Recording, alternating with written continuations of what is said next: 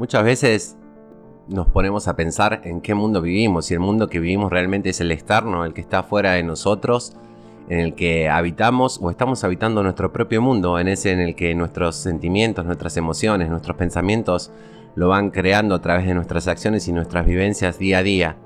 Entonces hoy, desde el podcast de Busca tu Coach, te queremos regalar una pregunta. ¿En qué mundo vivís? Podemos decir que desde el coaching existen dos mundos completamente separados, el mundo de la espiral descendente y el de la posibilidad irradiadora. En el primero puede haber éxito o fracaso porque todo depende de la suerte. En el segundo, en cambio, la posibilidad es la norma. No hay éxito o fracaso, lo único que importa es la contribución que nosotros hacemos día a día. Cada vez que abrimos la boca tenemos la oportunidad de convertirnos en auténticos líderes de nosotros mismos y los demás. Podemos apostar por uno de los dos mundos con nuestras palabras, nuestros gestos y nuestra actitud.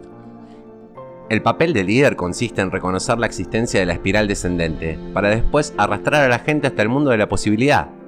El mundo de la espiral descendente es un escenario fijo y por tanto está lleno de competencia, dominación, control y jerarquía. Por lo tanto, es el mundo del debes hacer y el tienes que conseguir, de la culpa, la amenaza y el fracaso. El elemento fundamental es la consecución del dinero, la fama y el poder. El mundo de la posibilidad irradiadora es el mundo de la visión, el mundo de la energía creativa. Frente al ordeno y mando, este es el mundo de las preguntas ¿qué tal si? ¿Qué es lo que viene ahora? La esencia de este mundo es la contribución y el valor añadido. Se trata de dejar de ver solo los obstáculos y comenzar a visualizar las posibilidades que el mundo ofrece. La existencia de estos dos mundos no depende de la situación en la que nos encontremos, porque no existe una recesión tan grande que sea capaz de anular la posibilidad, y no hay riqueza, poder o fama tan grande que sea capaz de protegerte de la espiral descendente.